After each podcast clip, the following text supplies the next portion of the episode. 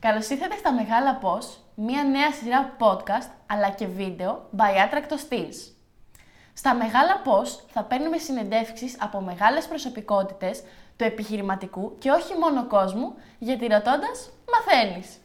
Καλεσμένος μας στο πρώτο επεισόδιο είναι ο κύριος Αλέξανδρος Σάρη Γεωργίου, που πρέπει να διαβάσουμε όλα αυτά που κάνει, γιατί πιστέψτε με, είναι πάρα πολλά. Γεια, Γεια σας. σας. Γεια σας παιδιά. Είμαι ο Αχιλέας. Και εγώ η Μέρη. Και εγώ ο Αλέξανδρος. Θέλω να μιλήσω Θέλω να ρωτήσω Να εμπνευστώ, και να προβληματιστώ. να πιστέψω στον εαυτό μου. να βρω την απάντηση, να ρωτήσω το γιατί. Και κυρίως το πώς. Καλώς ήρθατε. Στα Μεγάλα Πώς By Attracto Steels. Λοιπόν, κύριε Σαργεωργίου, είστε πρόεδρος και διευθύνων σύμβουλος της ασφαλιστικής Eurolife FFH, ε, πρόεδρος του Διοικητικού Συμβολίου της Ένωσης Ασφαλιστικών Εταιριών Ελλάδος, μέλος αλλά και πρόεδρος σε αναρρύθμιτα ακόμη διοικητικά συμβούλια και όχι μόνο. Πριν ξεκινήσουμε, θα θέλαμε να μας λύσετε μια πολύ μεγάλη απορία. Τι ακριβώς κάνει ο Διευθύνων Σύμβουλος; Η απορία είναι μεγάλη και η απάντηση μπορεί να είναι μεγάλη. Η σύντομη απάντηση είναι ότι συντονίζει όπως ένας προπονητής σε μια ομάδα, συντονίζει μια ομάδα ανθρώπων προσπαθώντας να πετύχει έναν στόχο, έναν στόχο που μαζί θέτουν. Πολύ ωραία.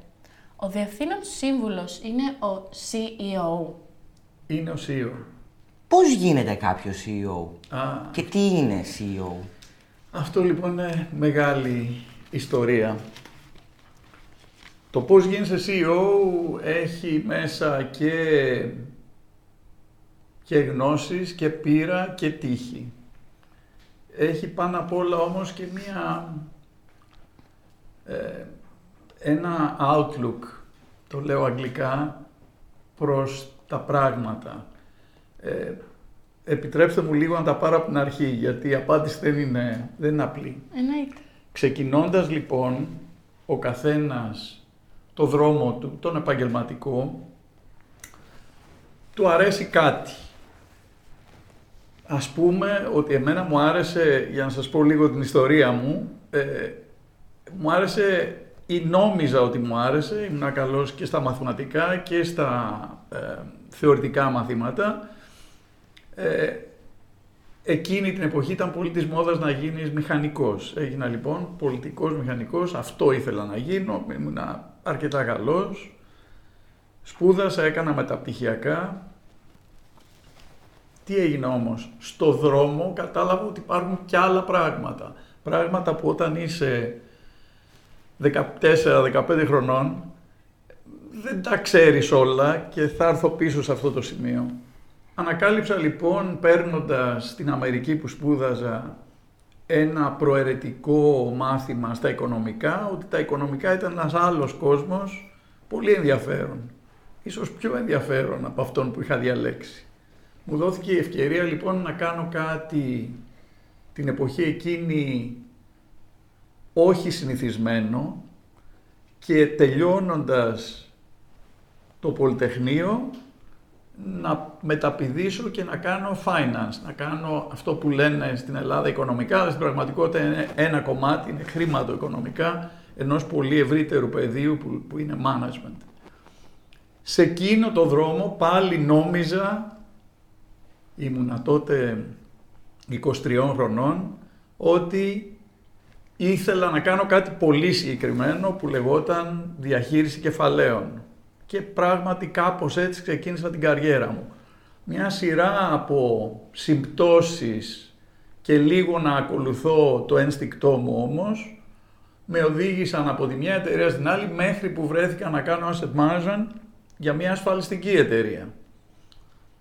Εκεί μέσα από κάποια άλλη σύμπτωση στην οποία εγώ ανταποκρίθηκα είδα ότι έχω αρκετό ταλέντο, το είδαν κι άλλοι, να συντονίζω μια ομάδα ανθρώπων να κάνει κάτι που δεν είχε σχέση ούτε προφανώς με τα, με, τα- με τα, τα θέματα των μηχανικών, ούτε με, τα, με το finance, αλλά απλά να συντονίσω, ήταν μια ομάδα λογιστών, να βγάλουν κάτι ε, βιβλία με ένα πολύ σκληρό deadline. Εγώ δεν ήξερα το αντικείμενο που έκαναν, ήξερα την επικεφαλίδα. Με κάτι ατέλειωτα ξενύχτια όπου κοιμόμουν στο γραφείο τότε, καταφέραμε να πετύχουμε ένα deadline έτσι ώστε ο τότε CEO της εταιρείας να βγει ασπροπρόσωπος. Εκεί λοιπόν κατάλαβαν ότι ο Άλεξ, όπως με έλεγαν στην Αμερική, δεν ήταν το asset management, δεν ήταν το ένα, ήταν μπορούσε να τρέξει μια ομάδα ανθρώπων. Να τους εμπνεύσει ώστε να σε ακολουθήσουν, γιατί για να γίνεις CEO πρέπει να σε ακολουθήσουν κάποιοι, να βάλει, να είσαι αυστηρός αλλά και δίκαιος και να πετύχεις κάποιους στόχους. Αυτό έδειξε σε κάποιους ότι είχα, είχα το ταλέντο ή τέλος πάντων αυτό που χρειαζόταν για να τρέξω μια μεγαλύτερη ομάδα ανθρώπων. Αυτό έγινε. Και μια μεγαλύτερη ομάδα ανθρώπων. Αυτό έγινε, ώσπου έφτασα να τρέχω όλη την εταιρεία. Μεγάλη απάντηση για να καταλάβετε δύο πράγματα. Και μιλάω πολύ, θα με διακόψετε μετά όμως. Λοιπόν, δύο πράγματα. Το ένα είναι ότι, όπως είπα πριν, χρειάζεται και γνώση σε κάποια αντικείμενα και ικανότητα να τρέξεις μια ομάδα ανθρώπων, αλλά και τύχη, διότι πρέπει να σου δοθεί η ευκαιρία όπως κάποτε τότε σε ένα crisis σε μένα δόθηκε να σώσω τον CEO και να πετύχει κάποιους στόχους, αν δεν μου άνοιγε αυτή η πόρτα και δεν με έβλεπε εκείνος και δεν αναγνώριζε ότι, ότι μπορούσα να βοηθήσω, μπορεί να μην είχα γίνει ποτέ CEO. Θέλει λοιπόν όλα αυτά να συμβούν μαζί. Ένα πράγμα υπάρχει όμως, το οποίο ήθελα να σας το πω από την αρχή και αν θέλετε μπορούμε να το συζητήσουμε, που λέει πρέπει να έχεις ανοιχτό μυαλό και να μην ξεκινάς στα 14 ίσως κάποιοι στα 14 αν θέλουν να γίνουν γιατροί και αυτό να, να το ξέρουν και αυτό είναι πολύ ωραίο. Αλλά συνήθως και στα 14 και στα 18 και ίσως και στα 28 να έχεις ανοιχτό μυαλό διότι μαθαίνεις, μαθαίνεις συνέχεια και εγώ ακόμα τώρα μαθαίνω και μπορεί να αλλάξεις πορεία. Δεν είναι τίποτα κακό με το να αλλάξεις πορεία. Οπότε πιστεύετε ότι ένας άνθρωπος ε, καλό θα είναι να έχει αγωνία μέσα του, όχι με την, με το, με την κακή έννοια. Αγωνία. Δημιουργική αγωνία. Αυτό. Κοίτα, ο κόσμος είμαστε μερικές δεκαετίες επάνω σε αυτή τη γη, πάμε και ξύλο, και είναι τόσα πράγματα και στο business και στην κοινωνία γενικότερα και στις τέχνες που λίγο να γευτούμε, να πάρουμε μισή κουταλιά από το καθένα, δεν φτάνουν τρεις ζωές. Είναι λοιπόν για μένα κρίμα να περάσεις μέσα από τη ζωή και να είσαι κλειστός, να λες εγώ κάνω μόνο αυτό, γυρίζω σπίτι, βλέπω τηλεόραση, μια χαρά είναι τηλεόραση, αλλά καταλάβατε τι εννοώ. Ε, μπορείς να ξεκινήσεις να κάνεις το ένα, να γνωρίζεις ανθρώπους, ε, είναι πάρα πολύ βασικό γιατί γνωρίζεις ιδέες, γνωρίζεις μυαλά που έχουν και τα καλά και τα στραβά, αλλά εν πάση περιπτώσει από εκεί μαθαίνεις και ακολουθείς μια πορεία που δεν είναι προδιαγεγραμμένη. Και σίγουρα όταν είσαι 14, 15 ή και 25 δεν την ξέρεις. Είναι κρίμα να τα κλείσεις όλα από την αρχή. Πότε και γιατί επιστρέψατε στην Ελλάδα, πώς πήρατε αυτή την απόφαση εφόσον βρισκόσασταν ήδη στο εξωτερικό; Ε, η Ελλάδα είναι η πατρίδα μου. Είχα περάσει όλη μου την ε, ενήλικη ζωή από τα 18 μέχρι τα 34 που γύρισα στην Αμερική, κυρίως στη Νέα Υόρκη. Πάντα θέλει να γυρίσει κανείς στην πατρίδα του, αλλά υπό τις σωστές προϋποθέσεις. Και εδώ μου δίνεται ευκαιρία να πω και κάτι άλλο. Περνάω πάρα πολύ καλά στην Ελλάδα και χαίρομαι που στην πατρίδα μου δημιουργώ ό,τι τέλος πάντων δημιουργώ. Όμως για μένα και δεν θέλω, πρέπει να, να μην εκλειφθεί στραβά αυτό που θα πω, αλλά για μένα ένα τραγικό πράγμα που μερικές φορές βλέπω είναι αυτό που λέω επαρχιωτισμός. Μπορείς να είσαι επαρχιώτης αν νιώθεις ότι εδώ που γεννήθηκες αυτό είναι όλο, η αρχή και το τέλος του κόσμου. Και επαρχιώτης μπορείς να είσαι και σε ένα χωριό, μπορείς να είσαι και στη Νέα Υόρκη επαρχιώτης, γιατί έχει τα πάντα, αλλά είσαι ένα κομμάτι μόνο και συνδυάζεται με αυτό που έλεγα πριν, ότι Ναι, να γυρίσεις στην πατρίδα σου, αλλά αν έχεις ανοιχτό μυαλό και θέλεις να γευτείς όλα αυτά που δίνει ο κόσμος, δεν, μπορείς να, δεν είσαι μόνο εδώ, είσαι στην Αθήνα, αγαπάς την Αθήνα και την αγαπώ πάρα πολύ. Αλλά συμβαίνουν χιλιάδες πράγματα εκεί γύρω και το μυαλό μου είναι πάντα ανοιχτό να τα γευτώ και να τα δοκιμάσω. Οπότε πιστεύετε ότι ήταν το σωστό timing τη στιγμή που γυρίσατε στην Ελλάδα; Εκείνο το timing ήταν το σωστό, γιατί οι αρχές δεκαετίας του 90 ήταν το ξεκίνημα ενός μεγάλου πάρτι παγκοσμίου στις κεφαλαγορές, που σημαίνει ότι υπήρχαν χρήματα και οι οικονομίες γενικά πήγαιναν καλά και όπως μας έδειξε μετά περάσαμε πάρα πολλές κρίσεις και περνάμε ακόμα ε, είμαστε όμως ακόμα όρθιοι και όπως λέω στα νέα παιδιά τώρα, στο βιογραφικό, αυτοί που δούλευαν τα τελευταία δέκα χρόνια μπορεί να βάλουν στο βιογραφικό τους ότι έχουν ζήσει ό,τι κρίση ήταν δυνατόν να ζήσουν, την έχουν περάσει μέσα σε δέκα χρόνια. Ε, ο κόσμος χαρακτηρίζεται από πολύ μεγάλη αυξημένο volatility, μεταβλητότητα. Και δεν εννοώ μόνο τις κεφαλαγορές, εννοώ τα πάντα. Και η κοινωνία αλλάζει. Άλλα πάνε καλύτερα, άλλα πάνε χειρότερα. Συνολικά νομίζω όμως η πορεία είναι ο κόσμος τώρα και το πιστεύω βαθιά αυτό είναι πολύ καλύτερος από ό,τι ήταν πριν 30-40 χρόνια. Ε, δεν είμαι από αυτούς που πιστεύω ότι πριν μερικές δεκαετίες ήταν όλα τόσο καλύτερα και ρόδινα. Τώρα είναι καλύτερα. Είμαστε πολύ πιο ευαίσθητοι σε πράγματα που, πρέπει να είμαστε, που έπρεπε να είμαστε ευαίσθητοι από το περιβάλλον μέχρι την ισότητα και πάνω σε αυτό βεβαίως υπάρχουν απειλές, κλιματική αλλαγή και διάφορα πράγματα που αγγίζουν και τη δική μου δουλειά, αλλά νομίζω ότι είμαστε καλύτερα προετοιμασμένοι να τα αντιμετωπίσουμε από τη γενιά τη δική μου ή τις προηγούμενες. Μας αναφέρατε τη δουλειά σας. Πότε σας κέρδισε η ασφαλιστική αγορά; κανένα παιδί όταν το ρωτήσει τι θα γίνει να μεγαλώσει, δεν σου λέει ότι θα γίνω ασφαλιστής ή θα ασχοληθώ με τις ασφάλειες. Γιατί δυστυχώς η ασφάλεια δεν είναι σεξι όπως λέω εγώ. Α, δεν ακούγεται σαν να κάνεις κάτι στο Silicon Valley. Παρ' όλα αυτά είναι ένα πάρα πολύ ενδιαφέρον επάγγελμα που τα έχει όλα μέσα από το marketing μέχρι τα πολύ τεχνικά ασφαλιστικά, μέχρι το τι αν θα πέσει κεραυνός να κάψει ένα σπίτι, θέματα τύχης, finance και πολλά άλλα. Ε, με κέρδισε σιγά σιγά ανεπαισθήτως όπως τα λέγει ο Καβάφης. Δηλαδή έκανα asset management για μια ασφαλιστική εταιρεία στη Νέα Υόρκη γιατί οι ασφάλειες έχουν πολύ μεγάλο κομμάτι διαχείρισης χρημάτων. Να το πούμε αλλιώς. Όταν ασφαλίζεις το αυτοκίνητό σου ή το σπίτι σου και μου δίνεις τα χρήματά σου, μέχρι να τρακάρεις, όπως λέω εγώ, τα χρήματά σου τα διαχειρίζομαι. Άρα η ασφαλιστική εταιρεία διαχειρίζεται πολλά χρήματα. Έλεγα λοιπόν για πολύ καιρό και αυτό γυρίζω πάλι πάρα πολλές φορές στη ζωή μου. Έχω πει με σιγουριά πράγματα τα οποία μετά έλεγα Θεέ μου τι έλεγα. Λοιπόν, έλεγα λοιπόν ότι εγώ κάνω asset management, Wall Street και τα λοιπά. Απλά τυχαίνει να είναι και μια ασφαλιστική εταιρεία. Με τις ασφάλειες δεν θα ασχοληθώ ποτέ. Με τη σύμπτωση που σας περιέγραψα και που κλήθηκα, με κάλεσε ο, ο αφεντικός μου τότε να σώσω την εταιρεία σε κάτι, άρχισα να ασχολούμαι με τις ασφάλειες και ανακάλυψα ότι μου άρεσε. Γιατί, γιατί δεν είναι τόσο το θέμα το τεχνικό, είναι το θέμα οι άνθρωποι.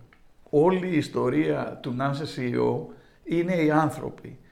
Και είμαι πολύ τυχερός γιατί σχεδόν σε ό,τι έκανα στην καριέρα μου, που είναι πολλά χρόνια πια, πέρναγα καλά. Και αυτό είναι το βασικό κριτήριο. Αυτό που κάνεις πρέπει να περνάς καλά. Αν δεν περνάς καλά, πρέπει να αναζητήσεις κάτι άλλο. Τώρα, και κάτι ακόμα. Στο Πανεπιστήμιο λοιπόν έκανα τα Πολυτεχνείου, μετά έκανα finance, πολλά νούμερα. Όταν τελείωσα, νόμιζα ότι το να γίνεις CEO, το να πετύχεις τέλος πάντων, είναι τα νούμερα, είναι οι εξισώσεις από τότε που έγινα CEO και πάνε πάρα πολλά χρόνια, δηλαδή και CEO εννοώ ο νούμερο ένα της εταιρείας, πάνω από το 50% του χρόνου μου είναι οι άνθρωποι.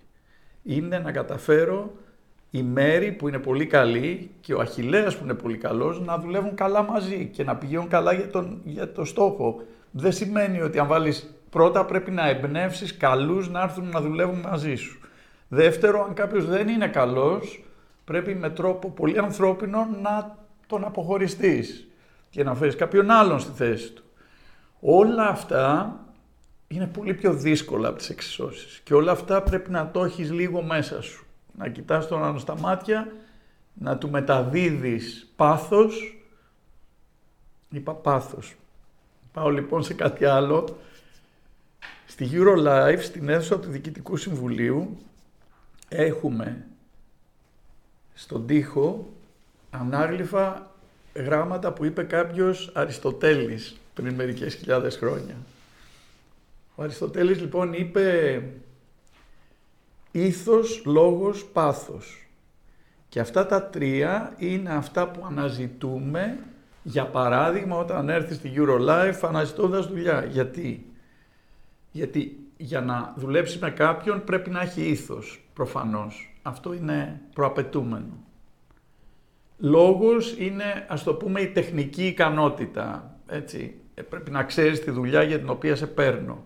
Το πάθος είναι αυτό που διαφοροποιεί αυτό που θα πάει πολύ ψηλά με αυτόν που απλά είναι ένας ε, καλός στρατιώτης. Και το πάθος το εμπνέει και ο ηγέτης στην εταιρεία. Και το πάθος δημιουργείται αν μια ομάδα δουλεύει μαζί καλά. Διότι μπορεί να είμαστε όλοι καλοί και η χημεία μας να μην δουλεύει καλά. Αυτά όλα συνθέτουν, ε, ξαναγυρίζω τη δουλειά του CEO που είναι πολύ ωραία. Πολύ ωραία. Μας είπατε ότι φύγατε στο εξωτερικό, συγκεκριμένα στην Αμερική.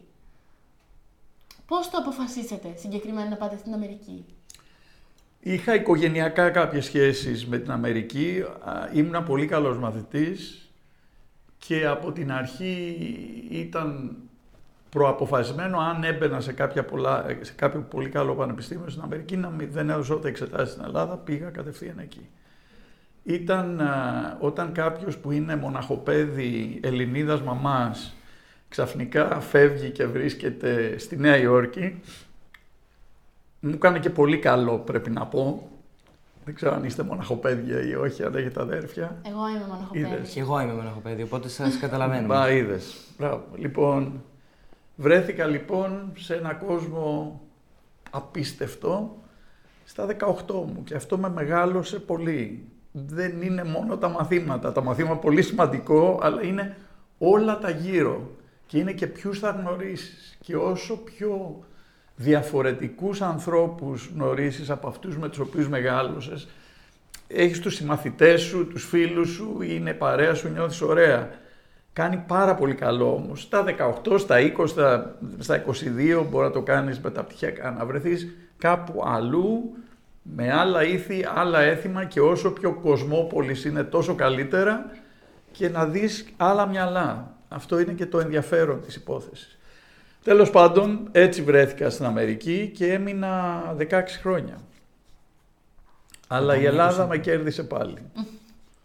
Όταν είπατε στη μητέρα σας ότι θα φύγετε στην Αμερική, τι, ποια, ποιες ήταν οι αντιδράσεις της, τι, τι σας είπε; Εντάξει, η μητέρα μου ήταν, ήθελε και ο πατέρας μου το καλύτερο για μένα και ήταν πολύ φιλόδοξη για μένα, αλλά ταυτόχρονα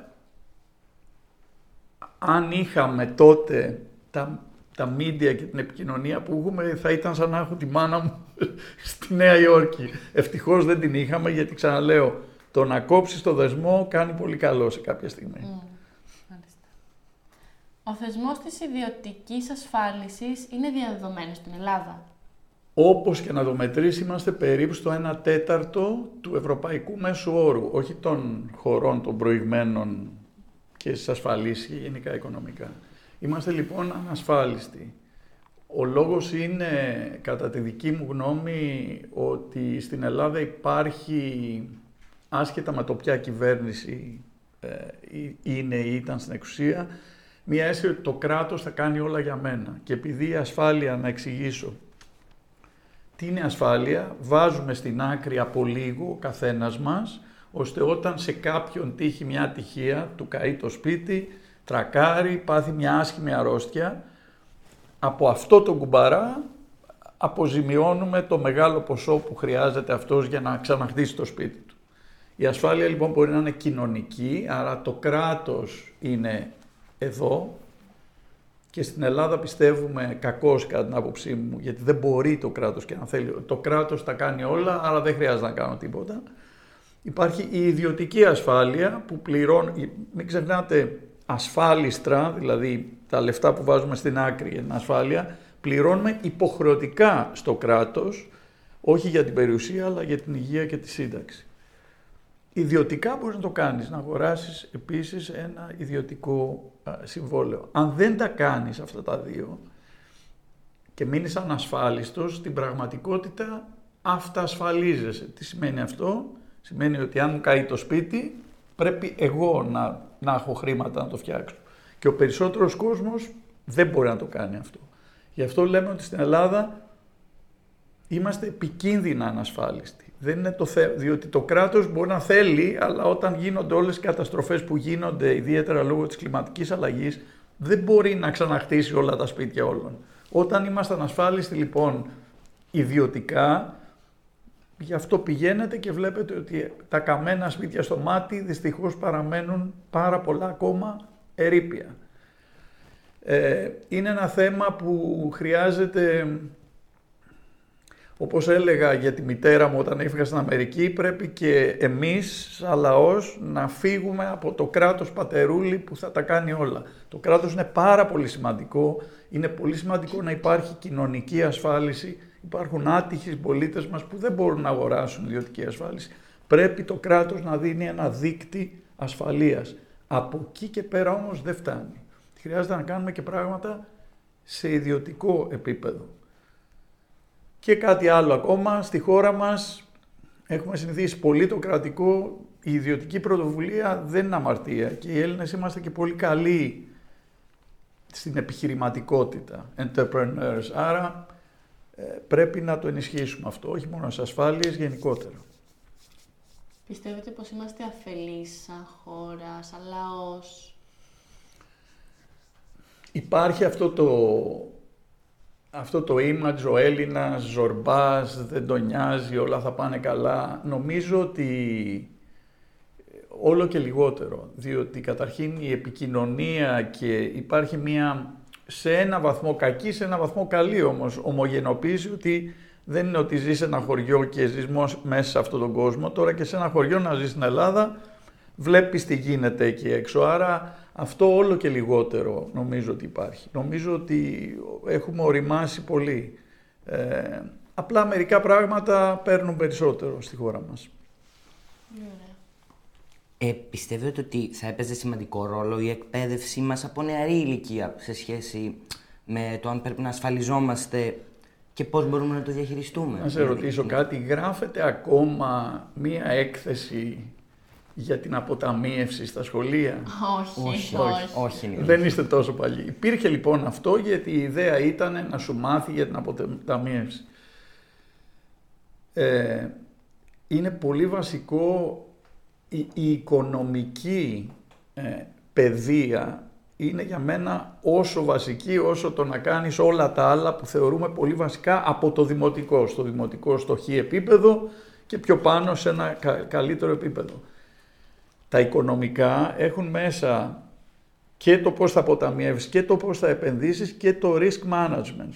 Είναι πάρα πολύ σημαντικό και είναι επικίνδυνο, επαναλαμβάνω, να βγαίνεις στον κόσμο σαν νέος άνθρωπος, να φτιάχνεις οικογένεια και να έχεις ένα κομμάτι που προστατεύει αυτά που φτιάχνεις τελείως άγνωστο και ε, να μην ασχολείσαι με αυτό.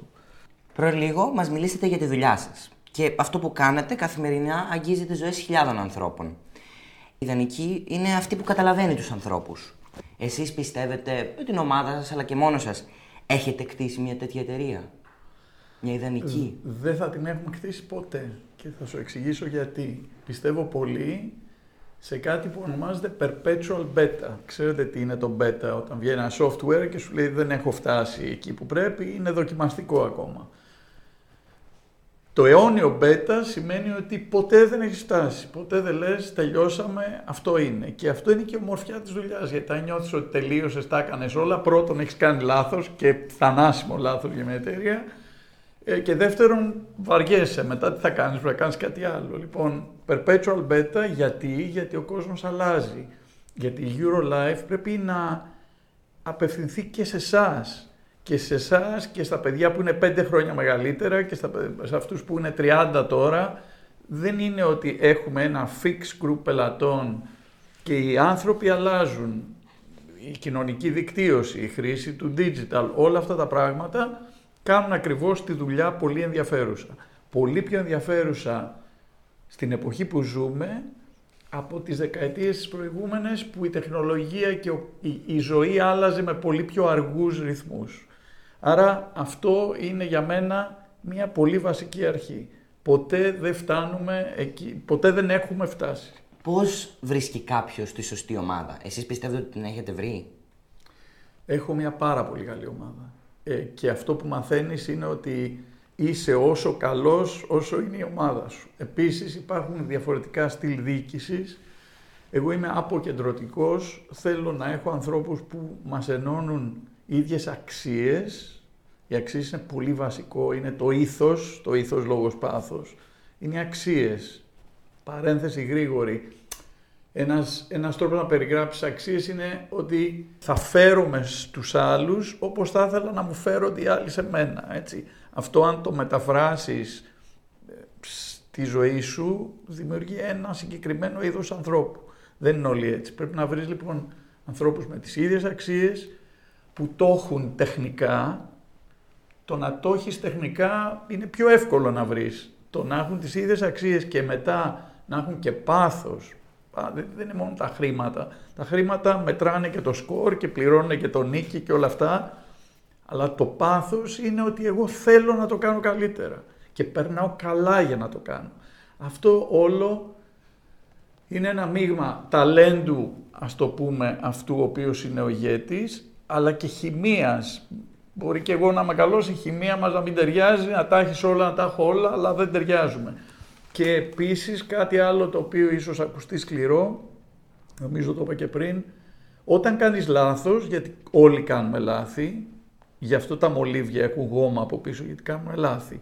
Λοιπόν, όταν κάνεις λάθος και κάνεις λάθος με έναν άνθρωπο που τον πήρες και είναι στη λάθος θέση, πρέπει με πολύ μεγάλη προσοχή, γιατί είναι άνθρωποι, είναι οικογένειες, είναι ζωές αυτά, αλλά πρέπει να αναγνωρίσεις το λάθος να, να του δείξεις έναν άλλο δρόμο και να φέρεις τη θέση του κάποιον με τον οποίο θα δουλεύει καλύτερα το σύστημα.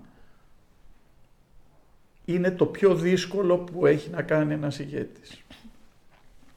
Από ό,τι καταλαβαίνω από τα λεγόμενά σας, έχετε βρει την ιδανική σωστή ομάδα για εσάς. Ωραία, κάποιος τη βρίσκει. Πώς την κινητοποιεί την ομάδα; Για μένα τους δίνεις ελευθερία ελεύθερη και υπεύθυνη είναι το σύνθημά μας. Η ελευθερία είναι πολύ δύσκολο πράγμα, γιατί όταν πραγματικά σου τη δώσει κάποιος, ε, είσαι και υπεύθυνος να τα φέρεις βόλτα. Και τους έχεις και κίνητρα. Κίνητρα στο αποτέλεσμα. Όλοι μοιραζόμαστε το αποτέλεσμα. Και το ηθικό και το υλικό. Δεν είμαι κάποιος που πιστεύω ότι μάλλον θέλω όλα να περνάνε από μένα. Θέλω να έχω ανθρώπους ικανούς, να τους εμπιστεύομαι. Το άλλο πάρα πολύ σημαντικό είναι η εμπιστοσύνη. Η εμπιστοσύνη είναι ένα πάρα πολύ σημαντικό πράγμα σε όλες τις ανθρώπινες σχέσεις, όχι μόνο στη δουλειά, που είναι και πάρα πολύ εύθραυστο. Και αυτό λέμε πάντα και στο γραφείο, αλλά και όχι μόνο. Εάν η εμπιστοσύνη κλονιστεί, δεν επανέρχεται με τίποτα. Και αν όμως υπάρχει, δι, λειτουργεί σαν μοχλός, διότι αν σου έχω εμπιστοσύνη, σε αφήνω ελεύθερο, ξέρεις να κάνεις τη δουλειά, κάνεις δέκα φορές καλύτερα πράγματα από ό,τι αν περίμενες την οδηγία τη δική μου. Επίσης, αλίμονο αν είσαι οικονομικός διευθυντής και ξέρω όσα ξέρεις και όσο καλά τα ξέρεις. Εγώ θέλω ο οικονομικός μου διευθυντής ή ο όποιος σε όποια θέση να είναι πολύ καλύτερος από μένα σε αυτό. Διότι, ναι, ξέρω το, το περίγραμμα, φτιάχνω τους στόχους, είναι άλλη η δουλειά μου. Η δουλειά σου είναι να προχωράς μπροστά. Αυτά είναι εύκολα να τα πεις, δύσκολα να τα κάνεις γιατί επίσης και οι ανθρώπινες σχέ... μιλάμε για ανθρώπινες σχέσεις στο τέλος. Ε, δύσκολο να παραδεχθείς τα λάθη σου και κάνω πολλά. Δύσκολα μερικά πράγματα για το εγώ σου. Ε, το εγώ είναι ένα πολύ δύσκολο πράγμα και όσο όποιος και να λέει δεν έχω εγώ, όλοι έχουμε εγώ. Λοιπόν, να βρεις εκεί την ισορροπία ώστε να κοιμάσαι καλά το βράδυ, να ξυπνάς το πρωί χαρούμενος και με κέφι, δεν ισχύει πάντα, αλλά και αυτό είναι κάτι άλλο που ήθελα να πω. Μην υποτιμάτε ποτέ την αξία του να σηκώνεσαι το πρωί και σε αυτό που είσαι ταγμένος, είμαι μαθητής, είμαι φοιτητής, είμαι στην τάδε δουλειά, το κάνω, θα υπάρχουν μέρες που θα φαίνεται βαρύ, θα βαριέσαι, θα το φοβάσαι, θα, άλλες μέρες θα έχεις κέφι. Κάθε μέρα σηκώνομαι και κυνηγάω αυτό το στόχο. Δεν σημαίνει ότι δεν αλλάζω ποτέ, τα πάμε στην αρχή. Αλλάζω, αλλά υπάρχει και το πρόβλημα των ανθρώπων που με την παραμικρή δυσκολία, παραμικρό πρόβλημα, τα παρατάνε. Μην το υποτιμάμε αυτό. Η αξία του να είσαι εκεί επάνω στον ίδιο στόχο day after day είναι πολύ σημαντική. Είπατε πριν για το μολύβι και τη γόμα. Έχω ακούσει κάπου ότι στο δημοτικό, ναι, γράφουμε τα παιδιά με μολύβι και γόμα. Αλλά στο γυμνα... από το γυμνάσιο και μετά γράφουμε με στυλό. Γιατί λένε ότι μετά από κάποια χρόνια τα λάθη δεν σβήνονται. Πιστεύετε ότι ισχύει αυτό; Τα λάθη είναι ανθρώπινα, κάνεις και περισσότερο όταν μεγαλώσεις. Εάν δεν κάνεις τίποτα, τότε δεν κάνεις λάθη. Άρα εγώ πιστεύω ότι μόνο εάν κάνουμε και λάθη, ε, αναπτυσσόμαστε σαν άνθρωποι και είναι μέρος της ζωής μας. Πολύ ωραία.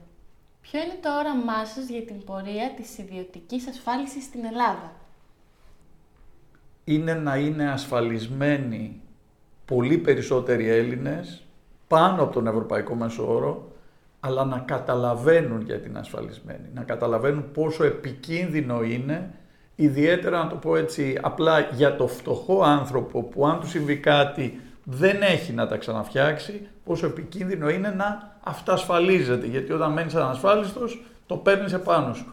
Τόσος κόσμος στην Ελλάδα δεν καταλαβαίνει ότι μένοντας ανασφάλιστος ένα είναι δεν θα συμβεί σε μένα, το άλλο είναι θα με σώσει το κράτος όχι πάντα και όχι στο βαθμό που περιμένεις. Δικαιολογίες. Και αν δεν υπάρχουν αυτά, τότε τι γίνεται; Το έχει κανείς σκεφτεί; Μάλιστα. Χωράει τεχνολογία και η καινοτομία στις ασφαλιστικές εταιρείες.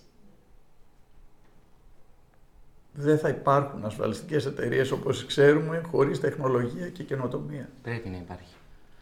Είναι αναπόσπαστο κομμάτι, ξοδεύουμε, επενδύουμε ο σωστός όρος, εκατομμύρια το χρόνο και στη Eurolife και οι άλλες εταιρείες στην τεχνολογία. Αν είχα το κινητό μου μαζί, το wallet, ξέρετε τι είναι, το wallet σε ένα iPhone, σε ένα Android, έτσι, πατάς το κουμπάκι και έχεις τώρα και την ταυτότητά σου και, και το δίπλωμά σου, δεν έχετε δίπλωμα ακόμα εσείς. Αποκτήσουμε. Και τις πιστοτικές σας κάρτες για παράδειγμα, τώρα τα ασφαλιστήρια συμβόλαια που έχεις με τη Eurolife είναι στο wallet σου. Λοιπόν, άρα όταν σου συμβεί κάτι, χτύπα ξύλο, κάνεις το wallet και έχεις το ασφαλιστήριο αντί να προσπαθείς να δεις ποιο τηλέφωνο πρέπει να πάρεις και τι να κάνεις. Και το να είσαι σε μια εποχή που η τεχνολογία είναι μέρος της ζωής μας και την κάνει και πολύ πιο εύκολη, χωρίς αυτή έχουμε χάσει το τρένο. Μάλιστα. Στρατηγική και όραμα πώς καταλαβαίνει κάποιος ποια στρατηγική πρέπει να ακολουθήσει; Ποια είναι η σωστή στρατηγική, γιατί στρατηγική έχεις, το θέμα είναι να είναι η σωστή. Κοίταξε, δε, η, η στρατηγική έχει να κάνει το management, είναι ουσιαστικά resource allocation, δηλαδή έχεις πόρους και καλείσαι να διαχειριστείς τους πόρους. Οι πόροι που έχει μια εταιρεία είναι το κεφάλαιο, τα κεφάλαιά της που επενδύουν οι μέτοχοι και οι άνθρωποι της. Έτσι. Δηλαδή; Οι άνθρωποι οι άνθρωποι μας, ο, όλοι οι συνάδελφοι που έλεγα, το αν σε βάλω στη σωστή θέση ή δεν σε βάλω στο, στη σωστή θέση είναι διαχείριση του ανθρώπινου πόρου. Αν διαλέξω έναν πολύ καλό διευθυντή και τον βάλω στη λάθος θέση, είναι κακή διαχείριση του ταλέντου αυτού του ανθρώπου. Δεν θα μπορέσει να παράξει έργο, να κάνει πράγματα, έτσι. Το, για να κάνει τώρα τη δουλειά του χρειάζεται και κεφάλαια. Μπορεί να χρειάζεται να επενδύσει σε μηχανήματα, να επενδύσει σε software. Τι επενδύεις, πότε το επενδύεις, πόσα λεφτά, για παράδειγμα, ένα άλλο παράδειγμα. Για ένα CEO την εποχή αυτή που, που άπτεται και το ερώτημα που κάνεις πριν, η τεχνολογία είναι πολύ βασικό. Η τεχνολογία στο state of the art όμως, δηλαδή να είσαι στο cutting edge, το, το πιο τελευταίο που έχει βγει χθες, κοστίζει πάρα πολύ και έχει και πολλά λάθη, διότι πολλά από αυτά που βγαίνουν καινούρια, κάποια δεν πετυχαίνουν, δεν πιάνουν στο τέλος στην αγορά και κάποια είναι η καινούρια Apple, η καινούρια Google. Λοιπόν, άρα εγώ σας ιώ να ρίξω χρήματα και πόρους στην τέλεια τεχνολογία και να έχω και πολλές αποτυχίες μήπως και γίνω νούμερο ένα ή να είμαι λίγο μετά, λίγο πιο πίσω ώστε να μην κάνω τόσα λάθη, δηλαδή να μην διαλέγω την τεχνολογία που τελικά δεν θα πετύχει και να, να την τεστάρω πρώτα. Αυτά όλα είναι διαχείριση πόρων. Είναι διαχείριση, είναι που βάζω τα κεφαλαία μου.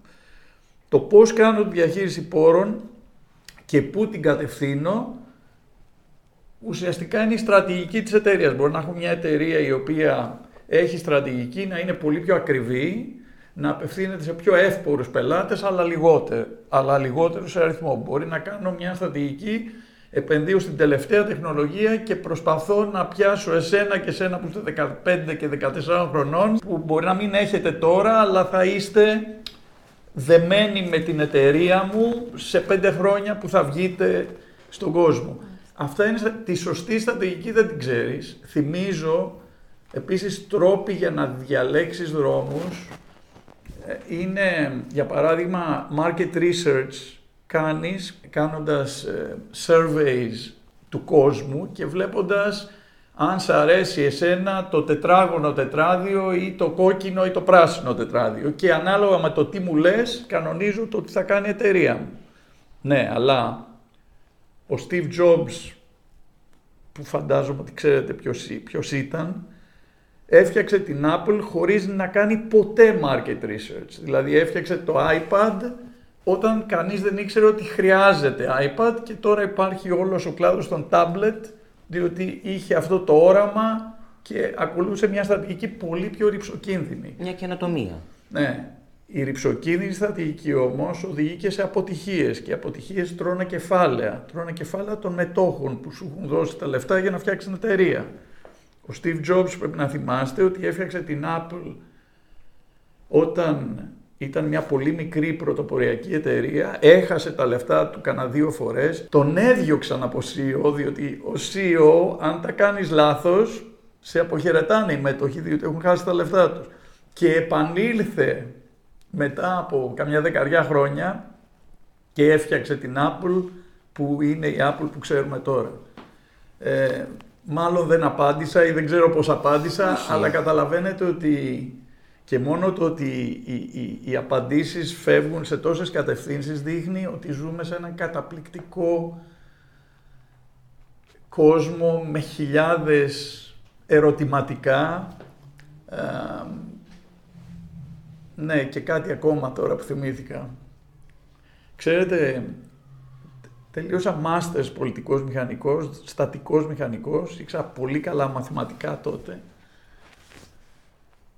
και ήμουνα και ε, intellectually υπερόπτης με την έννοια ότι πήγα μετά στο business school που τα μαθηματικά και όλα αυτά που κάνανε εκεί και επειδή ήταν και κοινωνική επιστήμη τα οικονομικά, είχε ψυχολογία μέσα. Ενδιαφέρει τον κόσμο. Ε; Ενδιαφέρει λέω τον κόσμο γι' αυτό. Ναι, μπράβο. Ναι. Είναι κατεξοχήν κοινωνική επιστήμη. Μου φαινόντουσαν πολύ απλοϊκά πράγματα. Μου φαινόντουσαν ότι κάνουν αριθμητική, ούτε καν άλγευρα. Ε, όταν λοιπόν ε, έκανα, θυμάμαι, ένα course intermediate accounting, τώρα λογιστικά μου φαινόταν τραγικό. Και τα έκανα θάλασσα. Δηλαδή ήταν το μόνο course της ζωή μου σε επίπεδο masters που κόντεψα να πάρω F και, να, και το να πάρεις F στην Αμερική δεν είναι απλό πράγμα, ξαναδίνω, είναι... Το συζητούσα λοιπόν με κάποιον μέντορά μου, ο οποίος μου είπε για το business, μου λέει, Άλεξ, μου λέει, στο Πολυτεχνείο έχεις ένα πάρα πολύ δύσκολο πρόβλημα, μια δύσκολη εξίσωση, η οποία έχει μία απάντηση. Στο business ακριβώς επειδή έχει πολλή ψυχολογία μέσα, το πρόβλημα δεν είναι να βρεις την απάντηση. Το πρόβλημα είναι να καταλάβεις ποια είναι η ερώτηση. Εσείς λοιπόν μου κάνετε ερωτήσεις, το πιο σημαντικό είναι οι ερωτήσεις είναι πιο σημαντικές από τις απαντήσεις. Και στη ζωή αυτό είναι πάντα. Θα έλεγα ότι το να μαθαίνεις να, να ρωτάς αντί να προτρέχεις με απαντήσεις, βγαίνεις πολύ πιο κερδισμένος. Σίγουρα. Ε, πάντως, στην αρχή της συζήτησής μας, καιρό πριν, ε, αναφέραμε όλα αυτά που κάνετε ταυτόχρονα. Είναι πάρα πολλά. Τα είπα κιόλας. Θα ήταν τιμή μας αν μπορούσατε λίγο να, να μας πείτε ε, κάποια από αυτά που εσάς σας φαίνονται ίσως τα λίγο πιο σημαντικά, πους, που αγγίζουν περισσότερο τον Αλέξανδρο, να το πω έτσι. Έχω δύο κόρες οι οποίες είναι το Α και το Ω. Άρα, παρότι ζουν και οι δύο στην Αμερική, η επαφή μου μαζί τους, είτε μιλάμε, είτε βλεπόμαστε, είτε μιλάμε στο FaceTime, είτε επικοινωνούμε με μηνύματα, είναι το πιο σημαντικό πράγμα για την ψυχή μου. Έτσι. Ε, Σίγουρα είναι τα παιδιά σας. Είναι ξεκάθαρο αυτό. Τώρα, με μεγάλη απόσταση πίσω, αυτό που κάνω κάθε μέρα, που είναι η δουλειά μου, και που την αγγίξαμε από διάφορες πλευρές περνάω καλά και το να περνάς καλά στη δουλειά σου είναι πάρα πολύ βασικό. Ε, δηλαδή έχει ενδιαφέρον, έχει καταπληκτικούς ανθρώπους με τους οποίους δουλεύω και πραγματικά το χαίρομαι. Δεν σημαίνει ότι δεν τσακωνόμαστε, δεν σημαίνει ότι δεν διαφωνούμε, αλλά περνάμε καλά νομίζω όλοι μεταξύ μας. Έτσι είναι και οι ανθρώπινες σχέσεις. έτσι είναι. Και παράλληλα υπάρχει και κάτι άλλο στη ζωή μου, το οποίο είναι η φωτογραφία. Όλοι είμαστε φωτογράφοι. Πήρα τώρα ένα καινούριο τηλέφωνο που έχει πολύ καλή φωτογραφική μηχανή. Αλλά η φωτογραφία είναι για μένα κάτι με το οποίο ασχολούμαι πολλά χρόνια, πάρα πολλά χρόνια. Ε, και το θέμα μου με τη φωτογραφία, το τεχνικό κομμάτι της οποίας το ξέρω καλά, το αν είμαι καλός φωτογράφος καλλιτεχνικά, δεν είμαι ή εν πάση περιπτώσει βγάζω, βγάζω αυτό που, που, που, που, βλέπω, που αντανακλά τέλος πάντων ε, αυτό που αισθάνομαι. Ε, με έχει μάθει όμως μέσα από τη φωτογραφία και μετά άλλες τέχνες να βλέπω μυαλά καταπληκτικά που εκφράζονται μέσα από τη φωτογραφία και άλλες τέχνες. Τη φωτογραφία τη νιώθω πιο καλά, αλλά μου αρέσει πάρα πολύ και η ζωγραφική, και ο κινηματογράφος και η μουσική και το διάβασμα. Γι' αυτό λέω θέλω τρεις ζωές, δύο δεν φτάνουν. άρα η φωτογραφία μου άνοιξε αυτό τον κόσμο ουσιαστικά. Ότι βλέπω, επειδή όταν ασκείς μια τέχνη και την ξέρεις και μετά βλέπεις κάποιον που έχει αντιμετωπίσει το ίδιο θέμα, πραγματεύεται το ίδιο θέμα με σένα. Είτε είναι σε ένα χώρο, σε ένα τοπίο, είτε είναι κάτι πιο abstract. Και βλέπεις ότι εσύ είσαι στην πέμπτη εθνική και αυτός είναι στο Champions League και σε γοητεύει το πώς υπάρχουν τέτοια μυαλά. Ε, αυτό κερδί, η φωτογραφία για μένα είναι ένα πολύ μεγάλο κομμάτι της ζωής μου γιατί όταν κάνω φωτογραφία χάνομαι, δεν, δεν υπάρχει τίποτα άλλο και είναι καλό να το έχεις αυτό. Πώς προέκυψε η φωτογραφία; Είναι λίγο αστείο, δεν θα το πω σε όλη την τραγική λεπτομέρεια, είμαι πολύ competitive και κάποτε έβαλα ένα στοίχημα γιατί μου μίλησαν για κάποιον στην ηλικία μου που ήταν ερασιτέχνης φωτογράφος αλλά καλλιτέχνης, ήταν πάρα πολύ καλός φωτογράφος Εγώ δεν είχα πιάσει φωτογραφική μηχανή στα χέρια μου τότε. Α, κάτι άγνωστο. Και μου μπήκε η ιδέα ότι δεν είναι δυνατόν αυτός, εγώ είμαι καλύτερος από αυτόν, θα μάθω και θα το κάνω. Ε, καλή τώρα. Α, και έτσι ασχολήθηκα με τη φωτογραφία. Απλά μετά ανακάλυψα έναν κόσμο, γιατί πολλοί κόσμος ασχολείται, αλλά μπορεί να σου μείνει, να μπει σε όλη αυτή την ιστορία. Ε, και έτσι ήμουν πολύ τυχερός αυτό. Και τι σας αρέσει να φωτογραφίζετε; Α, ναι, αυτό με ρωτάνε πάρα πολύ. Δεν υπάρχει απάντηση. Ξέρω ότι δεν, γενικά δεν κάνω αυτό που λένε φωτογραφία δρόμου. Φωτογραφία δρόμου είναι περίπου αυτό που λέγεται, είναι στιγμιότυπα από την καθημερινή ζωή. Αυτό δεν με τραβάει φοβερά. Κάποιος κάποτε σε μια έκθεση, σε μια παρουσίαση μάλλον, που δεν, δεν με γνώριζε, δεν τον γνώριζα, είχε πει ότι οι φωτογραφίες μου μοιάζουν με σκηνικά θεάτρου. Δηλαδή τείνουν να είναι ακίνητα πράγματα που δεν είναι στημένα αλλά μοιάζουν με στημένα. Στη φύση. Εντυπωσιακό. Μπορεί να είναι στη φύση, μπορεί να είναι, μπορεί να είναι σε ένα κλειστό δωμάτιο. ε, ε, Στη φύση είναι λιγότερο. Όντως, πολύ Ε, εντυπωσιακό. η ουσία της τέχνης είναι να σε αγγίζει, να σου προκαλεί συγκίνηση, όχι συγκίνηση με την έννοια του κλαίω, κατά ανάγκη, μπορεί και αυτό, αλλά να, σε, να σου αγγίζει την ψυχή.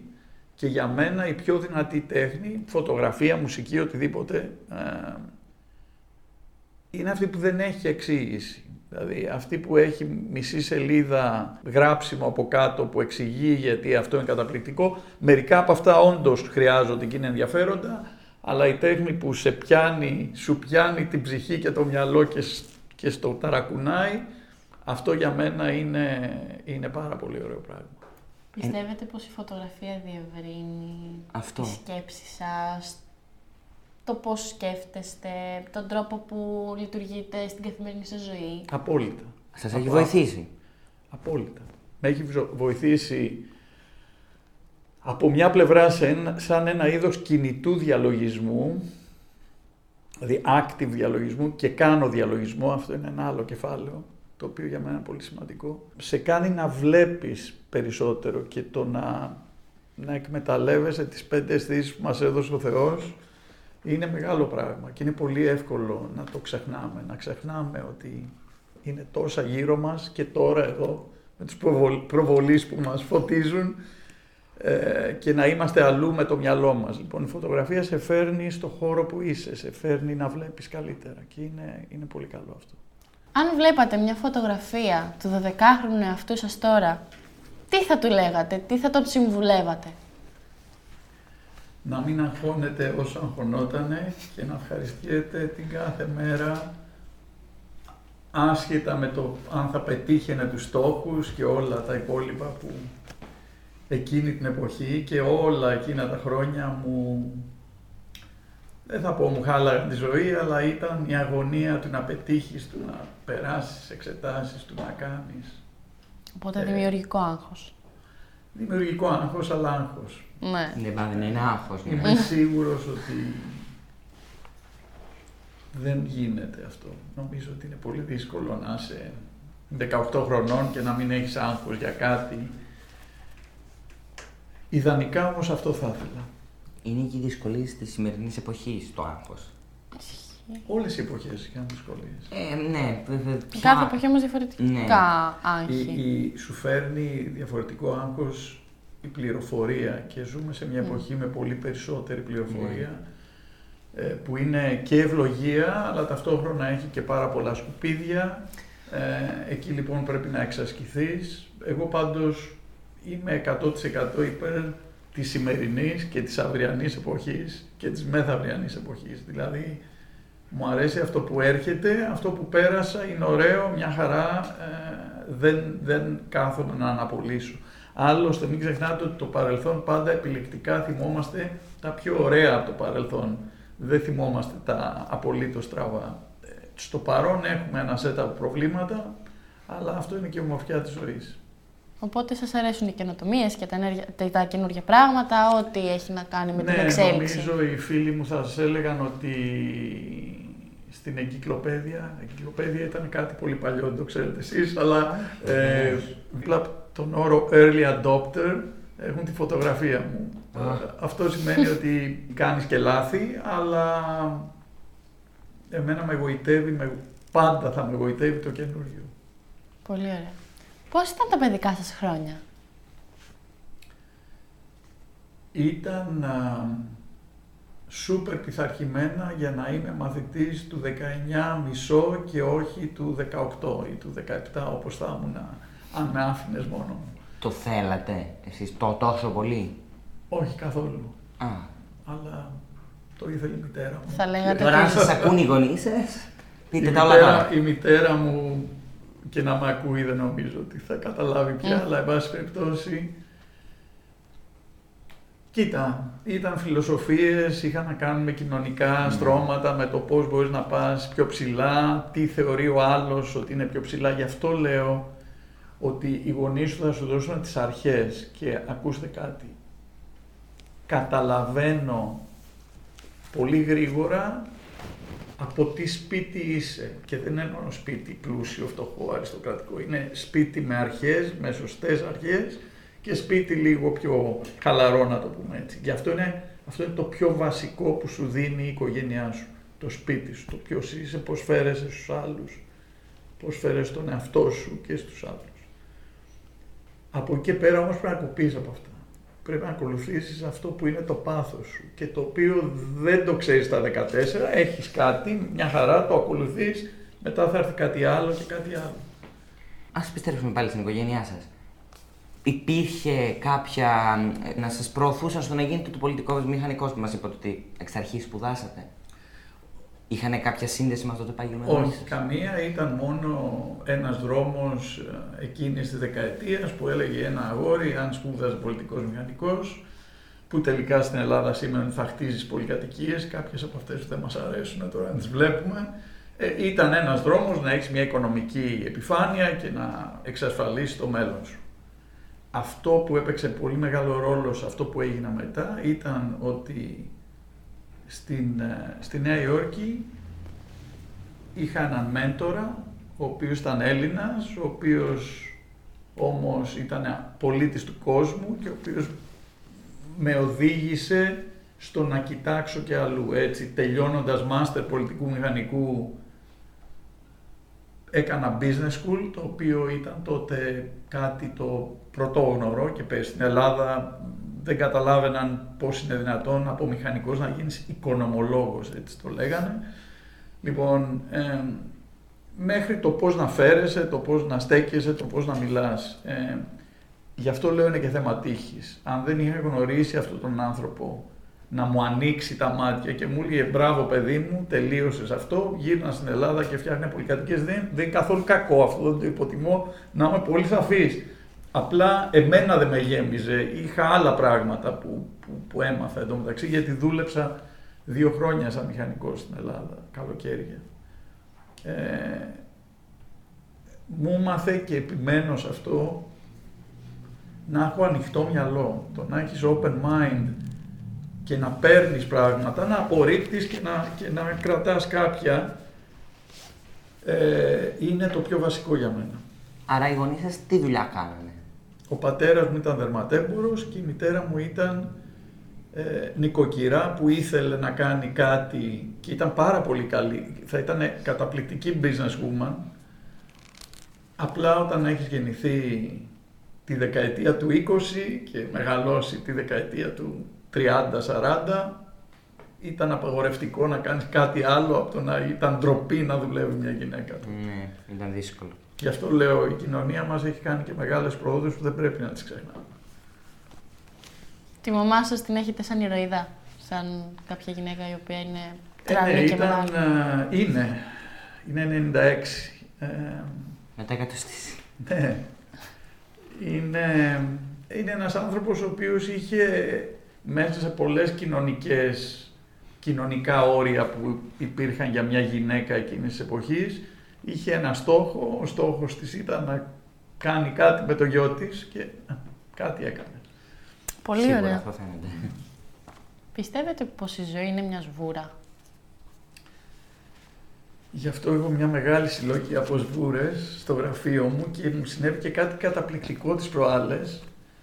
ένας φίλος, ο οποίος όμως δεν είχε έρθει ποτέ στο γραφείο και ο οποίος είναι καθηγητής στην Αμερική, στο Harvard μάλιστα και πολύ επιφανής, ήρθε για πρώτη φορά στο γραφείο μου πριν ένα μήνα έμεινε άναυδος κοιτώντας τις βούρες, γιατί οι περισσότεροι κοιτάνε τις βούρες και αρχίζουν να έχουν αμφιβολίες για μένα. και μου λέει, έχεις συλλογή από σβούρες, ο πρώτος άνθρωπος που γνωρίζω, γιατί έχω και εγώ συλλογή από σβούρες. λοιπόν, γνώρισα άλλον έναν. Ε, ναι, η σβούρα, δεν ξέρω αν η ζωή είναι μια σβούρα. Η σβούρα είναι μια καλή μεταφορά, με την έννοια ότι η σβούρα έχει για να για, η ζωή δεν έχει ισορροπία. Τίποτα στη φύση δεν είναι ποτέ σε ισορροπία. Πάντα αναζητά την ισορροπία. Η σβούρα λοιπόν θέλει κίνηση για να παραμείνει σε ισορροπία και η ισορροπία είναι φευγα, φευγαλέα. Υπάρχει λοιπόν μια μεταφορά. Εμένα μου αρέσει όταν κάνω meeting συνήθως έχω και μια σβούρα στο χέρι μου και την γυρίζω. Λοιπόν, είμαι σίγουρος από όλα αυτά που έχετε ζήσει στη ζωή σας ότι υπάρχουν κάποιες στιγμές που τις ξεχωρίζετε. Είναι οι δικές σας στιγμές. Μπορείτε να μας πείτε έτσι δύο-τρει. Δύο. Δύο. Η γέννησης τη Αλεξάνδρας και η γέννησης τη Ροξάνης. Το φαντάστηκα πρώτο το πείτε. Σίγουρα είναι οι δύο πιο σημαντικές στιγμές της ζωής σας. Πώς και πότε καταλαβαίνει κάποιος τις αξίες μιας στιγμής; Μπορεί να περάσει μια ζωή και να μην τις έχει καταλάβει. Και αυτό είναι το πρόβλημα, αυτό προσπαθώ να σας πω όλη την ώρα που μιλάμε. Αυτό είναι το πιο σημαντικό. Πρέπει να το νιώθεις, πρέπει, πρέπει να μην, ναι, να έχουμε στόχους, να δουλεύουμε, να κάνουμε, αλλά πρέπει και να ζούμε. Αυτό είναι το θέμα. Και πολλές φορές, και εδώ έρχεται ο διαλογισμός, τον οποίο δεν ξέρω αν ήμουν 15 χρονών πώς θα τον έβλεπα, αλλά όταν ενηλικιωθείς και αρχίσουν όλα αυτά να σε κυνηγάνε από την προσωπική σου ζωή, με την καλή έννοια, τη δουλειά σου και όλα αυτά, το να μπορείς να πατάς το πώς και να νιώθεις τη στιγμή, άσχετα αν ο τάδες στόχος πάει καλά και το τάδε, η τάδε σχέση πάει στραβά ενδεχομένως. Ε, είναι πάρα πολύ βασικό και ο διαλογισμός σε βοηθάει να το κάνεις αυτό. Λοιπόν, φτάσαμε σε μία ερώτηση που και οι δύο θέλουμε να σας την κάνουμε εδώ και ώρα. Παρά τις απαιτήσεις της επαγγελματικής σας καθημερινότητας, συμμετέχετε μεταξύ άλλων σε εκθέσεις και έχετε εκδώσει ένα καταπληκτικό φωτογραφικό λεύκομα με εικόνες και πρόσωπα από τις εξερευνήσεις σας σε ορεινά χωριά του Νεπάλ.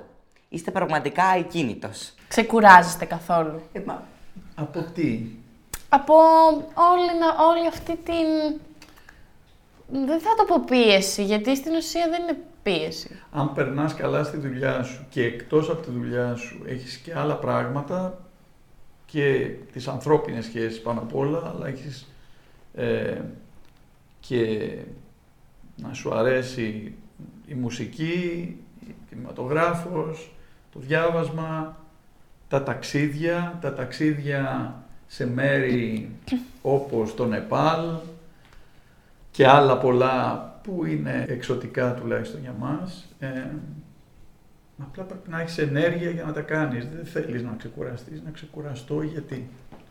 Οπότε δεν θυμάμαι την ερώτηση. Η ερώτηση ήταν πώς τα κάνω όλα αυτά.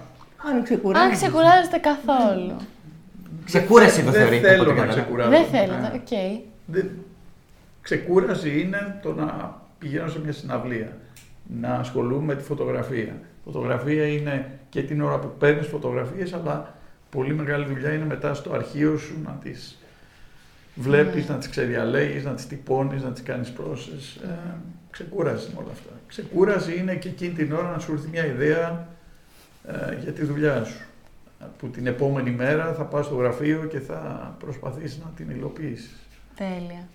Θέλω να μου περιγράψετε μια ιδανική εικόνα ξεκούρασης και χαλάρωσης τι θα κάνατε; Θα ήμουνα με τη μηχανή μου, σκαρφαλώνοντας σε κάποια πόλη. Άρα και μηχανόβιος μέσα σε όλα. Όχι, η μηχανή μου, Α. φωτογραφική μου. Α, συγγνώμη, με μπερδέψατε. Αυτοκίνητα μόνο. Α, ηλεκτρικά αυτοκίνητα. Α, πολύ ωραία. Παραπέρα. Α, Ναι, θα ήμουν σε ένα ορεινό χωριό με τη φωτογραφική μου μηχανή και θα έψαχνα να βρω, να βρω πράγματα να φωτογραφίσω. Και όσο πιο ωραίο είναι το μέρος, αν είναι η Σαντορίνη, ξέρω εγώ, ή αν είναι σε κάποιο βουνό ένα ωραίο χωριό, τόσο πιο δύσκολο είναι να φωτογραφίσεις. Είναι εύκολο να βγάλεις κάτι ποστάλ, είναι δύσκολο να κάνεις φωτογραφία, φωτογραφία. Και αυτό είναι και η πρόκληση. Αυτό για μένα είναι ξεκούραση. Είναι ξεκούραση του μυαλού, είναι άσκηση του σώματος, είναι και βαριές οι μηχανές. Μια χαρά. Γενικά, μας, είπα, μας είπατε για τα αυτοκίνητα, ότι σας αρέσουν τα αυτοκίνητα. Σας αρέσει η ταχύτητα; Ε, η ταχύτητα στιγμιαία με γοήτευε και με γοητεύει. Ε, τώρα πολύ λιγότερο από ό,τι παλιότερα.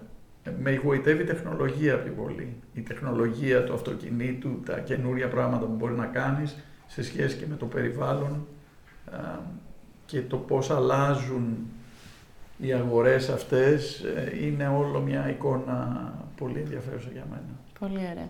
Αν γυρνούσατε τον χρόνο πίσω, υπάρχει κάτι που θα θέλατε να κάνετε διαφορετικά; Έχω κάνει πολλά λάθη, αλλά δεν μπορείς να πεις ότι γιατί και τα λάθη σου έμαθαν Α, κάτι, ακριβώς. σου έφτιαξαν αυτό που είσαι. Άρα όχι και δεν το λέω με την έννοια του ότι ό- ήταν όλα τέλεια, καθόλου. Απλώς όχι για αυτό το λόγο. Πάμε σε μια τελείως διαφορετική ερώτηση που πραγματικά έχω πορεία. Υπάρχει κάτι που μπορεί να σας κάνει να χάσετε τον ύπνο σας; Δηλαδή κάτι που να σας ανασασ- αναστατώσει; Ναι. ε, και δεν ξέρω αν είναι καλό ή κακό το τι σκέφτονται οι άλλοι για μένα και δεν σημαίνει ότι Πολύ γιατί σημαντικό. πάντα, πάντα ε, πρέπει να το, να το χωρίσω. Το τι σκέφτονται άνθρωποι που νοιάζομαι εγώ για αυτούς, τι σκέφτονται για μένα, αν αυτό δεν πηγαίνει καλά, είναι η μεγαλύτερη στενοχώρια που μπορεί να έχω. Εγώ θέλω να κάνω μια άλλη ερώτηση. Τι κάνει μια εταιρεία μεγάλη, το όραμα ή το όνειρο; Τα όνειρα. Εξαρτά, όρισέ μου το όραμα και το όνειρο, γιατί μου μοιάζουν παρόμοια στο μυαλό μου. Όνειρο μπορεί να είναι κάτι που ίσως να μην γίνει. Όραμα είναι Ναι. κάτι πιο προσιτό, τουλάχιστον εμείς το βλέπουμε. Η μεγάλη εταιρεία είναι, όπως το ορίζετε, το όνειρο. Θα σου πω τρία ονόματα. Ο Bill Gates, που είναι λίγο πιο ξεχασμένος τώρα, Ε, ο, όχι. ο Steve Jobs και ο Elon Musk. Γιατί ο Bill Gates τη δεκαετία του 80, όταν η μεγαλύτερη εταιρεία του κόσμου ήταν η IBM, που έφτιαχνε σιδερένια κουτιά, hardware, computers. Και αυτός ήταν νέος. Είπε ότι το μέλλον είναι στο software, δεν είναι στο hardware. Αυτό τότε ήταν σαν να λες ότι η γη είναι επίπεδη, ξέρω εγώ, ήταν τόσο επαναστατικό. Γι' αυτό και η Microsoft έγινε αυτό που έγινε. Ο Steve Jobs δεν χρειάζεται να πω πολλά.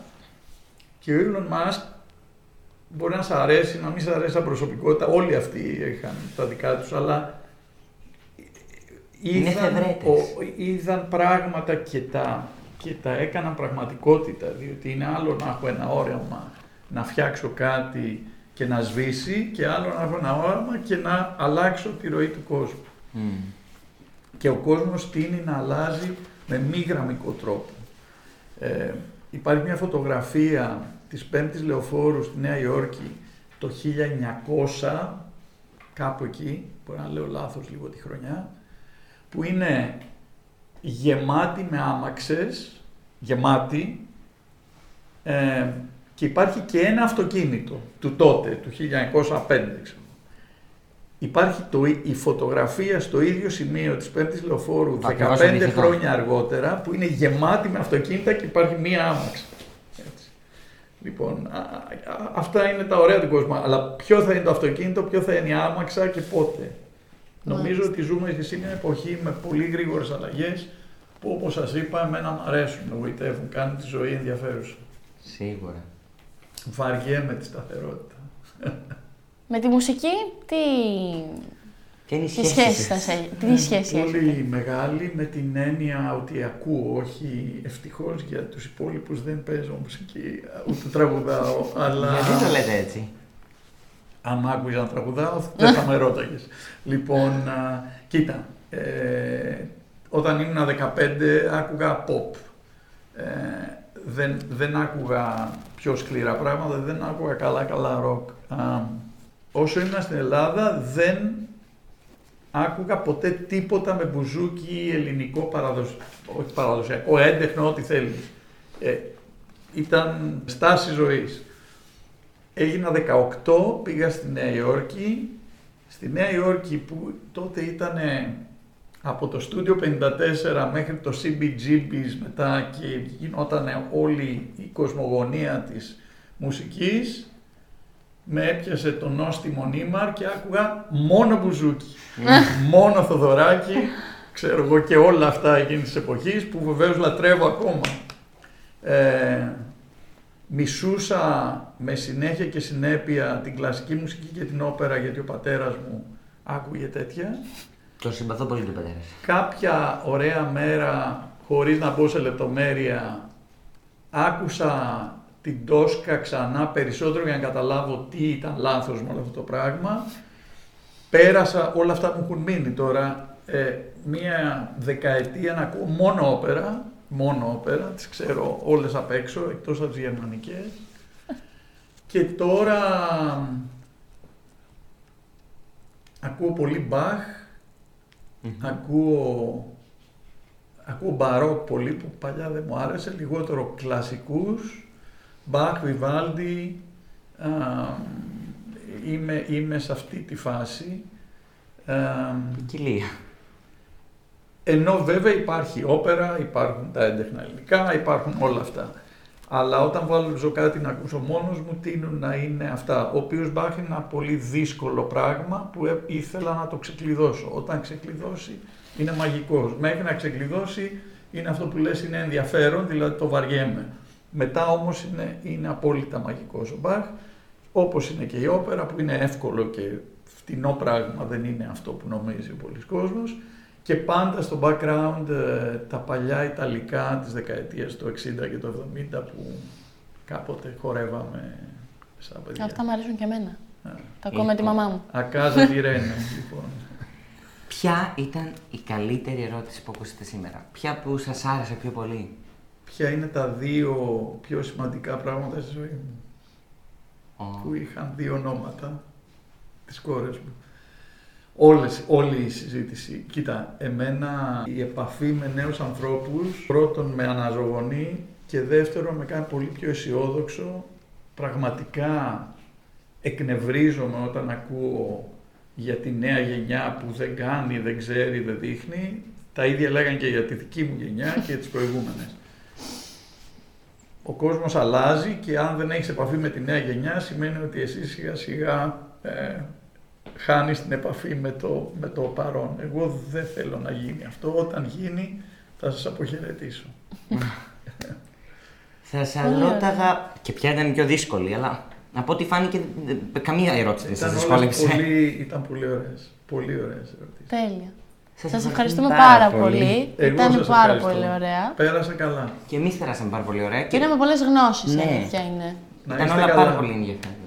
Σας ευχαριστούμε. Στην εποχή μου λέγανε καλή πρόοδο και διάβασμα. Πάνω απ' όλα διάβασμα. Εγώ Ακόμα λέω, το «Όχι». λένε. Να είστε καλά. Γεια σας. Γεια σας. Γεια σας. Αντίο για τώρα. Μα εμείς θα τα ξαναπούμε. Στα επόμενα μεγάλα πώς. Bye, άτρακτος teens.